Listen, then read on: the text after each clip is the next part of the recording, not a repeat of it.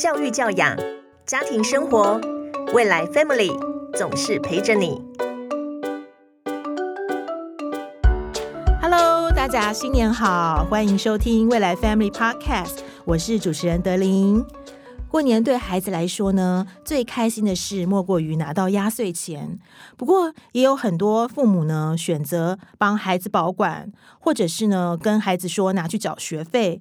到底这笔压岁钱呢，是要交给父母保管呢，还是给孩子自己运用呢？父母是不是也可以趁这个机会，机会教育孩子的金钱观？今天我们很高兴请到亲子理财专家张森凯。教我们能够如何带着孩子从红包开始学会理财。我们欢迎 Brian。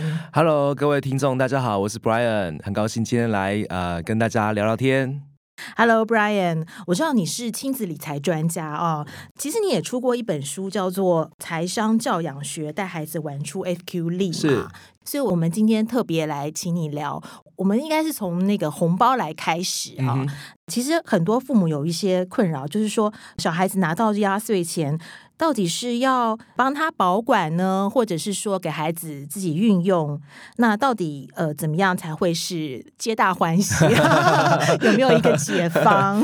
呃，其实红包钱哦，这是我们小时候最期待的一件事情哦。那我就记得啊，我小时候啊，我每次阿公阿妈给我钱，或者是我爸妈给我钱，哎，这过几天之后就不在红包钱不在你的掌控之下，只有红包在手上，钱没有在手上，哎，就是父母保管。是不是？哎，大部分父母保管，然后他说他会帮我存起来，然后我就很好奇他存在哪里去了。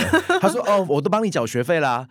哎，这是我们一贯的说法，哎，是啊，是啊，所以你看嘛，就是说，哎，这个好像呃，金钱教育哦，好像就是一个怎么样，是一个传承。然后当我成为父母亲之后，我也会这样来处理钱。所以其实这个红包钱啊，其实是呃，我们的家长每次拿到的时候，他们都想要给孩子，但是又怕孩子呢呃乱用。对，那我觉得其实呃，在我观念里面是给孩子呢，你要给他一个处理钱的方法。好，所以说呃，他可能是要存起来，或者是他要有花费。其实我认为是要有计划的。那这计划当中呢，可能是有他的需要的，有可能他有想要的。所以其实呢，呃，红包钱跟啊零用钱又不太一样。那红包钱你可以视为是。一笔的一个呃收入。可是你看哦，如果一个孩子他的欲望，他可能想要买一个啊 Switch，也许他就哎红包钱就买到了，对吧？哦，那所以说，我觉得与其给孩子去处理，不如呢，爸爸妈妈趁这个时候可以跟孩子讨论一下，他怎么去做规划。好比说，他有没有最近想要完成的事情，或者想要买的东西？那依照孩子的这个叫兴趣也好，去讨论他是真正的需要是什么，这样子。嗯，这样子可能好像还是有跟孩子年龄有很大的关系哦。嗯，是从什么时候开始可以？跟他一起讨论这件事情呢？其实呢，我觉得呃，钱这件事情就是当孩子有意识的时候，他知道钱可以啊完成他想要的东西、买东西的时候，就可以跟他讨论，在生活中讨论。如果爸爸妈妈平常就有在生活跟孩子讨论。我像我的孩子可能三四岁，他就知道价格跟产品的关系。好比说买一罐养乐多可能是八块钱，可能买一个布丁可能是十五块，哎，他就知道布丁比养乐多贵。所以其实如果你的孩子对价格没有一个印象的时候，他会觉得啊漫天喊价，好，他会觉得哇，好像什么事情呃就是可以用钱解决的，爸爸妈妈都付了嘛。所以其实，在生活的场景里面，常常呢创造一个跟孩子互动的关系，它是很自。懒的去讨论会比较好一点点，这样。嗯，感觉就是说是要从小培养啊。这个叫做 FQ 啦，我们常说的是财商嘛。其实它并不是一个刻意的过程，因为哈中国人不太谈钱，不主动谈钱。可是我认为，其实钱是一个很中性的事情，就是说它是一种价值观体系的建立。可是你知道吗？就是如果你不跟他讨论这个。价值观，他也会长出他自己的 FQ 嘛，他也会长出他自己的财商。可能是他开始工作之后，当他开始钓鱼、开始工作、拿到钱的时候，他去处理钱啊。那这时候他缺乏了一个完整的系统跟体系，那成本就会更大。所以，与其是这样，不如早一点跟他讨论。讨论也不是很势利啊，他是很中性啊。好比说，你让喊你的孩子去结账这一餐多少钱，其实这也是一种财商的训练。嗯，他从小知道钱的价值啦。对对，因为我听说很多爸爸妈妈就是。呃，有一次有一个朋友在聊到，就是说，因为他常常去 ATM 提钱嘛，所以小朋友都以为说 ATM 就是他 就是生财的工具，没有钱了就去拿就是了。对，不过现在支付哈更方便，他不说哎手机就会支付，那个这个爸爸可不要了，可是爸爸的手机要来，因为手机要付钱。现在孩子几乎都快摸不到钱了，但是呢，提早让他知道说，其实钱它就是一个兑换的一个工具，它就是一个让他也是建立价值观体系的一环，这样子。嗯，好，回到这红包，因为其实红包对小孩子来说，真的就是一大笔钱。那我们要怎么样去教小孩子，教他去运用金钱呢？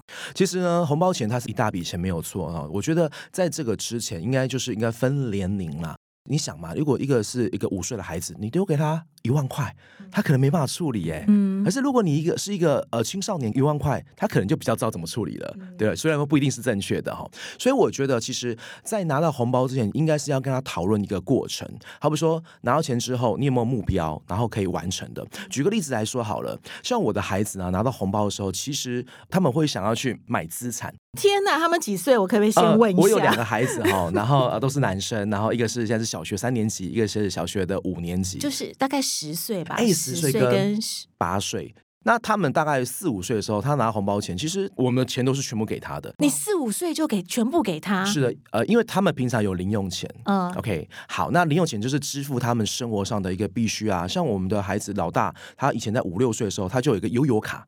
那这悠游卡就是他的钱包，对对对，对。然后呢，他你就定期存，等于是零用钱进去。哎，对，而且很少哦，因为他比如说他要买铅笔啊，他可能就要这个支付。他可能要去找他的外婆，他可能就是要从北投坐这个捷运到中正纪念堂，中间他就要去算啊，要多少钱够不够啊？这样子，对。所以他平常就对于这个数感哦就会比较好一些。那红包钱呢，其实是这样，就是他会主动交给我们，然后他希望我们帮他买股票。你说三年级跟五年级要帮你？不不不不，是他们在五岁跟六岁的时候，从那个时候开始，对他就会希望我们帮他买股票。对啊，这个我在很多地方都分享过，就是让孩子成为一个股东是一个最好的教育方式，让他认识全世界好的公司。嗯哼，他说他拿到钱，他就跟我说：“爸爸，我要买 Apple。”呃，没有建议说一定要去买这个股票，只是跟大家分享一下。所以呃，他就会跟我说：“爸爸，帮我买 Apple。” OK，那。很有趣，是他大概五岁的时候，我小儿子问我说：“爸爸，爸爸，我的 Apple 目前多少钱？”哦，他知道，因为他知道，哎，他知道，对。然后我很好笑是啊，我跟他说：“哎，不好意思哈。”他说：“哎，现在哈稍微跌一点，是一百三十块。那因为他买的时候是啊一百一百五十块啊，假设假设是这样哈。那我以为他骂我，这心理人太弱了。他就说：“爸爸，爸爸，那现在要买多一点吗？”哦，哎，你看，一个五岁孩子知道，对，逢低加码，逢低买进。哎，你看，那个我的概念是这样，因为我不会跟他讲说，你可以买这可以赚很多的钱。No，我是告诉他说，你买的这个股票其实是一种资产。你看到一个五岁孩子、六岁孩子知道买资产的时候，他知道拥有它，他未来是比较好的。所以，当他买的东西，他会去抗胜一件事情，是对我有没有帮助。他不说很多的孩子，甚至青少年或者是国中生，他都急需要一台手机。对，那我就常跟我们的家长说，当孩子产生这个需求的时候，我会问孩子一个问题，就是这个手机哈，对你来说是资产还是负债？那如果你只是一直玩电动，你所谓的社交。那也不一定是资产啊。可是如果你拿这台手机呢来找资料，哦，学英文做学习，你所产生的内容是对你有帮助的，那就是资产。所以我孩子在在十岁的时候，他其实很想要手机。我会跟他说，当手机是你资产的时候，我会买给你。嗯，压力太大了吗？不是，我我觉得这个是一个从小训练的过程。是啊，没错啊。我还是很好奇哦，你儿子是，比如说他有一万块，他真的全部都去买股票，他不会有一点点他想要的东西，你可以满足他吗？其实是这样哈，就是我刚刚所说的股票，它可比较属于 long term 型的一个叫做呃，你可以把它理解成投资理财了啊。嗯。因为我们在做规划也是有中长期嘛，对不对？还有短期的。其实孩子呢，其实最多的是短期的欲望。对，OK，好比说我在书里面也好，或者在课程里面，我常常说哈，你要帮孩子找一个他喜欢的目标，这目标可能不用太大。好比说，对于一个五岁的孩子来说，他可以存一个去儿童新乐园玩的门票，那这个是很明确的目标。可是你有目标之后，你要不要有一个时间？要，所以具体的时间就很重要。好比说，下个月的。十号，我要去儿童新乐园玩，门票是一九九，明确目标就是门票一九九新乐园，对吧？可是呢，时间是下个月的十号。所以，任何的投资理财，就要一定要挂钩时间跟金额。好，那回过来说，大部分孩子他都有一个短期目标，也许是买一个乐高当玩具。哎，那这时候如果他拿到了红包钱，好了，他确实可以满足他短期的需求。好，比如说，假设一万块，那可能三千块是买他那个喜欢的 LEGO 好了，那他可以完成。剩下七千块可以放一些比较 long term 的。哎，什么是 long term？不一定是股票啊，学习是不是一个可以投资的？可以啊，他们说他想要学的是语文，想学钢琴，想学小提琴，都是可以的，增加自己的附加价值，甚至是买书都可以。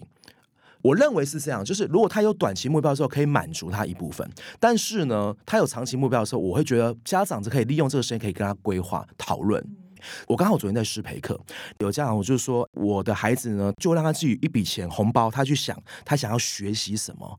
哎，那我觉得这个也蛮好的。他创造一个孩子去思考的时候，就很像我拿了一个 bonus 奖学金好了。你想学什么？因为你学的东西就是你的无形资产嘛。其实学习是投资自己啦，本来就是，而且是成本最低的。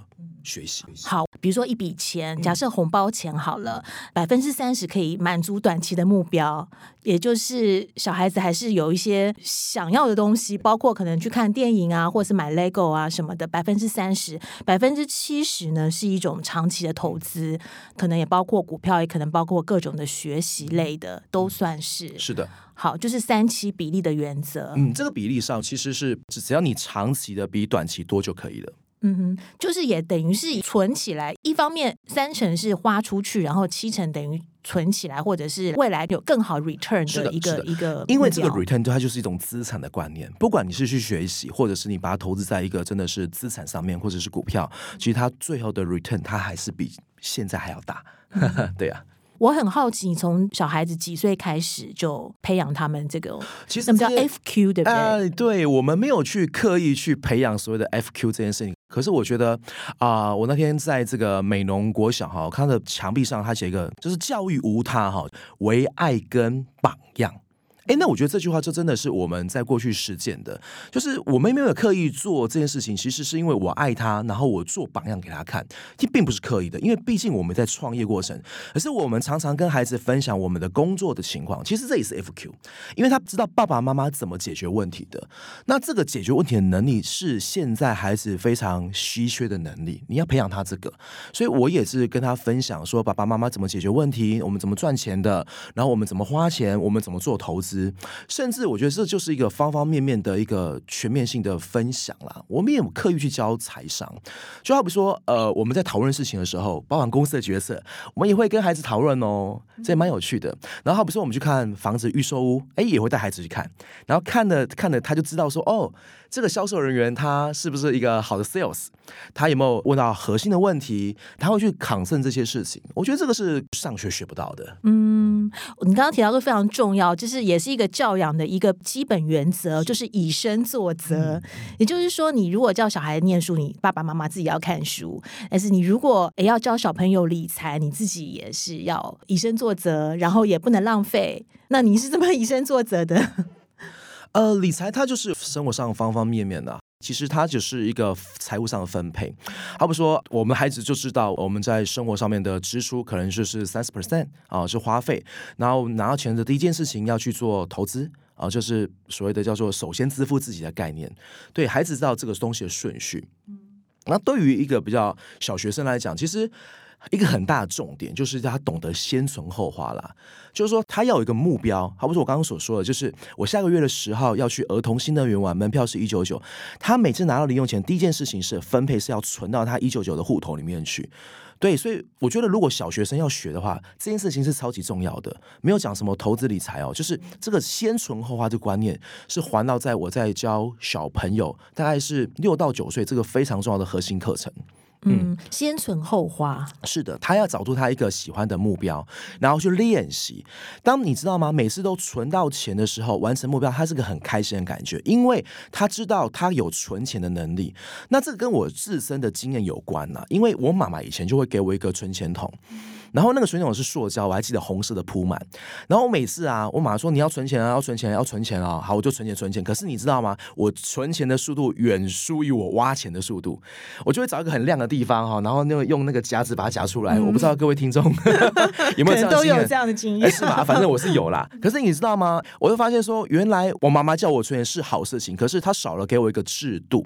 所以存钱本身是要有制度的。第一个叫有明确的目标，再就是要具体的时间，然后重点是一定要是从小的金额开始练习。所以我们都跟我们家长说，其实存钱本身就是一种练习。那因为孩子养成习惯是比较简单的，可是大人要改变习惯是相当困难的。所以大人就需要纪律啦，对不对？嗯，我也很好奇，说怎么样去培养小时候存钱这样的习惯呢？我小时候存钱就不好啊，因为 我就一直在挖猪工啊，别人在杀猪，我在挖猪工啊。那到了哪一个 moment，你觉得哎，我必须要改变？真的，真的，我觉得我的成本太高了。所以为什么我做儿童理财很大的核心是叫做成本较低？因为我真的是到我出社会开始工作，我发现我是月光族啊。我二十二岁开始工作，二十四岁，我做了一件事情，真的救了我。那个这件事情叫记账，因为哈，如果你没有记账，你不知道你的支出是多少，对不对？一个国家也需要去记账，一个公司也需要记账，因为你记账，你才能够做预算。那两年我认真做预算，哎，我就发现说，哦，原来量入为出其实是当年我妈妈教我的，但是她没有给我一个很好的制度，所以当我在做儿童商学院的时候，我就告诉我们家长，你一定要让孩子养成什么练习存钱跟练习花钱的习惯。所以先存后花是顺序，但是先存后花讲两个观念，一个是储蓄，一个是花费，就是建立它分离账户的概念。哎，这有很多隐身的问题耶，比如说你。先存钱，这是一个习惯嘛的建立，然后之后你花钱还有一个价格跟价值，然后还有很多，比如说你要怎么样去避免浪费，这都可以引申的。是的，是的，是的。啊，呃，就是我们会跟孩子分享，就是说你有个存钱户头，是你要找到你一个喜欢的目标，然后你有另外一个 account，它就比较像我刚刚所说，我大儿子那个叫做悠悠卡，你会给他一笔钱，OK，那他可以买他想要的东西或者是他需要的东西，但是练习嘛。那有时候是这样，如果说呢，你你老是买想要东西，你真正需要就买不到了。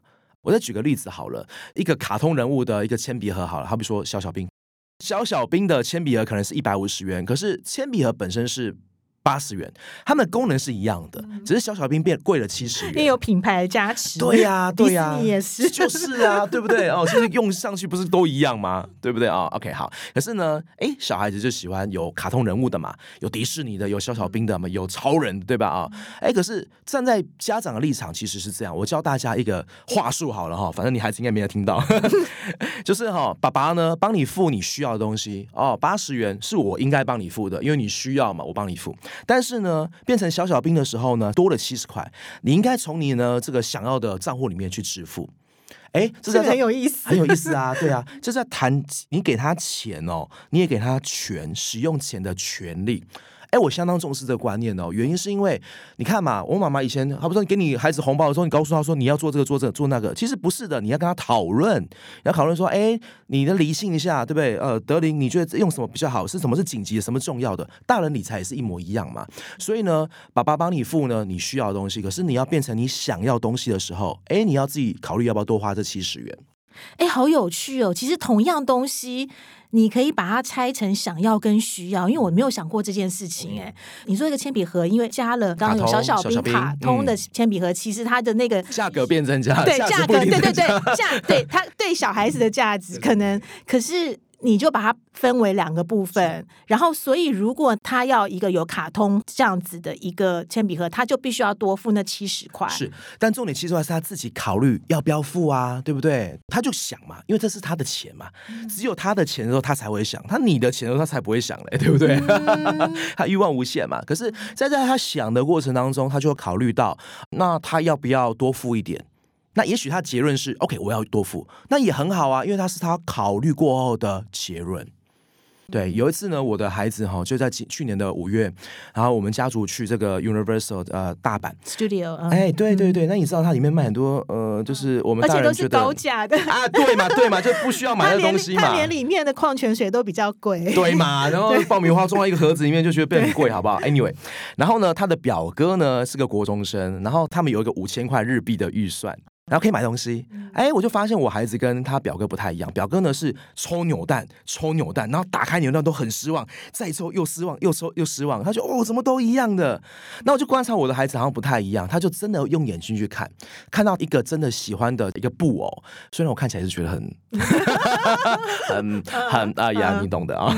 可是他就花了五千万买了他真正喜欢的东西，所以我觉得提早训练孩子哈，分辨能力就是从这些啊讨论过程当中建立。我们没有讲伟大的投资，对不对？但是他从很生活，可是我相信你的孩子如果能够辨别他真正需要跟想要的时候，他就知道说哦，我拿到比较多的钱的时候，他怎么去分配。他就是在做这个练习啦。嗯，你刚刚有提到说小学生的话是先存嘛，然后他这样的概念，然后从什么时候开始会把这些长期投资的事情交给孩子呢？好，我认为哈，讲投资，它其实我虽然说是生活上方方面面都可以分享，可是如果真的有个具体的时间的话，我认为十岁开始是一个很漂亮的时间，因为十岁的时候他在学校会学到呃乘法，就是有复利。他比较明白什么叫做利息，也比较明白什么叫做复利的力量 大于原子弹这件事情。对，所以中年级开始，他就会多一个 account，他可以做 long term 型的储蓄跟投资。其实现在台湾的这个到投资环境也非常的友善。那好比说，哎，你一股你就可以拥有台积电啊，对吧？哦，台积电一股五百多块，他就可以当股东啦。哎，这身份很不一样哎，是吧？哦，所以这个我就常跟孩子说哈，你看哦。你是当可口可乐的股东，哎，可口很便宜嘛，才几百块台币就有了，对不对？当你拥有它的时候，当别人在 Costco 里面一箱一箱搬的时候，你就觉得哇，他在帮太你赚钱，对，从消费者变成一个投资者是一个无比开心的事情啊。我们小孩也要存股啊，可是它门槛很低啊，一股两股就可以开始存了。可是他的眼界会不一样。那我刚刚有说过，其实呢，带他认识伟大的公司是要让他了解到他解决了世界上什么样的问题。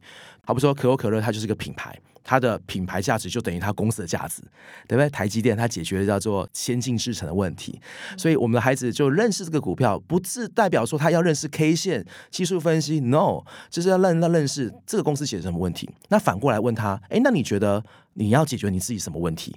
所以这就是一种分享啦。嗯，你让我想到刚刚一开始那个 Apple 那个股票嘛，其实刚好你儿子问你的时候，刚好是他是第 对对对，现在好一点，现在好一点。没有，你其实这种东西，其实你还是要。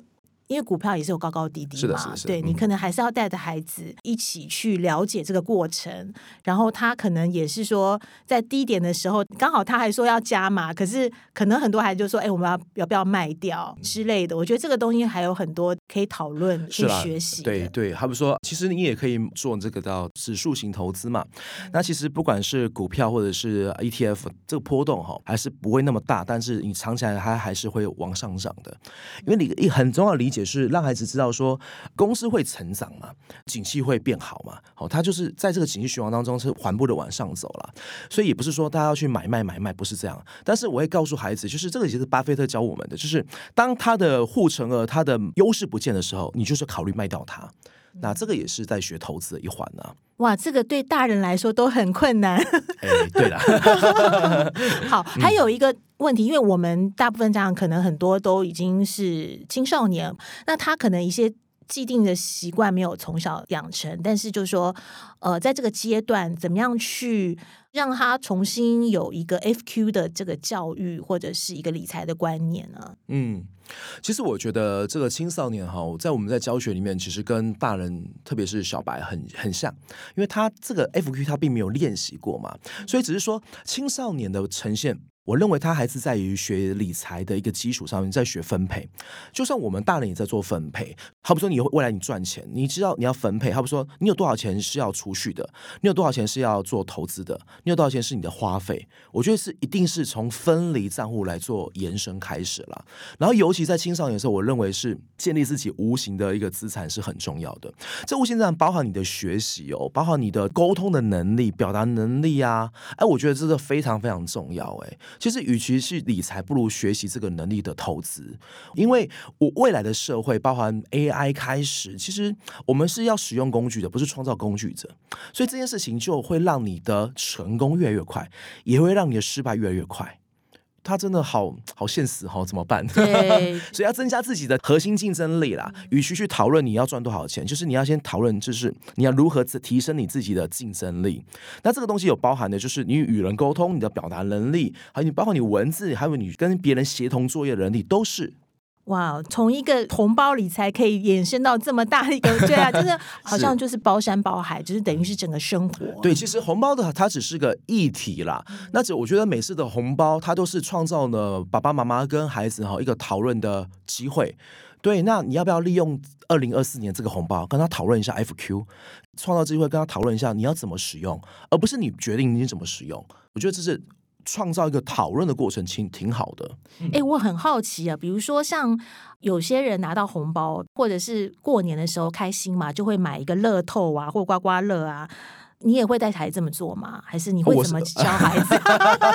我是不会啦，但是我会，我觉得这件事情是 for fun，非常好啊。OK，因为你把它当做娱乐，但你不要期待投机。哦，那这个东西我很早就知道，因为哈有一次啊很好笑，我跟我太太去澳门，然后那时候还年轻啦，哦那二十来二十多岁，然后就把钱呢花完，我就玩那百家乐，一直玩一直玩一直玩。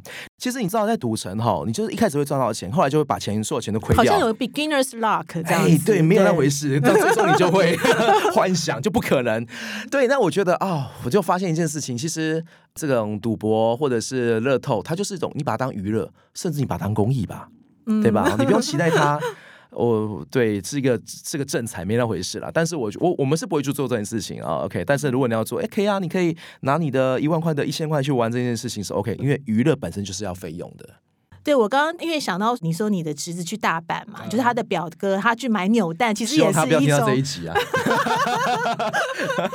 他其实也是一种，就是你买一个未知嘛，就是看你抽到一个是什么。对，我对，问题是他把五千块都抽完了。但是你孩子就不会去做这件事情啊，这也是他的理财观念是不太一样。哎，对，其实我只是观察我的孩子，如果我的孩子去抽的那个五颗扭蛋，我会跟他讨论，如果。再来一次的话，你会不会做一样的事情？哎，我觉得这才是你学到的哈，对不对啊？你下次你会不会再花五千块做一样的事情？你可能就不会啦，对不对啊？那你可能就会分配。所以其实给孩子钱，就是给他一个使用的权利，并且跟他讨论，这才会哈让这个钱有益于三思啦，哈，对不对？嗯，我但我想说，这个也是个过程啦，就是说。我觉得是一个学习吧，就是可能开始他可能也会做一些你觉得错误的决定或什么。对啊，没错啊。好比说我刚刚说哈，哎，布丁是十五块，养乐多是八块。哎，那宝贝啊，你选择了养乐多，你没有选布丁，为什么？可以跟他讨论。那布丁就是养乐多的机会成本嘛。就是你舍去的那个成价格你把机会成本也要交，这也是这也是一种机会成本，对机会成本，对是嘛？对吧？对啊，那是跟他讨论嘛啊，所以其实呃，我才说哈，就是理财，他不是把他叫过来坐在前面，然后告诉他哈一二三四，不是，我觉得这就是方方面面的一个讨论。那尤其是孩子还小的时候，他犯错最棒了，原因是因为这成本超级低啊。你想嘛，一个四五十岁的人，他的这财商错误是没有办法累积他的第一桶金，哎，是很惨的事情。五六十岁如果没有退休金，你敢退休吗？所以成本很高的。所以我我做儿童财商的最大的远见，就是要让贫富差距哦能够弭平一些些。啊，小时候开始做，其实你救了一个人，是救了两个人，因为包括他爸爸妈妈，真的是这样。诶，这种 FQ 有天生的吗？有啊，当然啦，有天生小气的，有天生大方的，当然有啊。虽然说这个是模仿开始，但是我觉得它还是一种怎么讲？就是有些人喜欢大方，有些人喜欢真的是所谓比较节省的，不能说他小气。但是我觉得对于比较斤斤计较的个性的人，你要鼓励他花钱，因为你要告诉他钱是可以创造的。你想，如果一个斤斤计较的孩子他不愿意去花钱去学习，哎，有点可惜啊。你要引导他，你花钱学习之后，你创造的这个叫 reward。会更多，对不对？但是浪费的人，你要跟他讨论，他就必须要养成他什么这个节制或纪律。对啊，要不然他就乱投资啦。所以这个不同个性有不同的一个叫做带法啦。嗯，还有适性，真是算适性而教哦。哎，有一点困难哈，这么克制化。对，没有，我想说，你开了这么多课，就你的观察，现在小孩金钱观上，你觉得最大的隐忧是什么呢？我觉得这是同才的影响。嗯，而且我我觉得哦，这个跟我们以前的教育也不太一样，因为现在孩子哈获得知识很很多都是从网络来的，那真的是网络这个资讯哦，爸爸妈妈还真的需要管理啦。好，你也不可能不给他这个所谓的接触三 C 啊，但是他所了解的内容这件事情，大家要管制一下。然后再就是他同才之间的一个分享啦，这个是蛮容易引导他价值观偏差的部分。所以其实很多的时候是家庭教育还是蛮重要的，好，尤其是在小学、国中的时候。甚至这个家庭亲密的关系，其实是需要多花点时间的。对，因为你刚刚有提到说你要买手机，或者买一个，你会这样让他思考。可是当很多其他的同学都有了这个东西的之后，他也是会影响小孩的。是啊，是啊，所以你要提早让他知道我是家里的老大，对，这叫我说了算嘛，对不对？就呃，是父母还是有权柄的哈，这还是我觉得还是要建立这个部分啊，对，所以我觉得适时的引导还是蛮重要的。其实就是你要让他知道，说你拥有他的时候，或拥有任何的一个朋友关系的时候，你认为他是资产还是负债？那我觉得在我。啊，因为没有人天生会当爸爸或妈妈，我也是在学习啦。当时我只是觉得说，其实多一点时间的陪伴，或者是亲子关系，或者是分享，他的财商或理财，它只是一种呈现的形式。他也是在影响爱与示范，就是这还是一个以身作则。哎，对对对对对对，这还是以身作则啦。回到这件事情，那最后要请 Brian 做个总结吧，就是说，呃，我们当然红包理财对孩子来说话是一大笔钱，那我们要怎么样去好好的运用这个机会来机会教育？呃，我觉得呃，人生要学会理财，其实就也也不会太大学问，叫做定时定额加不定时增额。那什么是红包？红包对于大人来说，你很像你的年终奖金或者是 bonus。当你拿到这笔钱的时候，你是要把它花费掉，还是做长远的投资？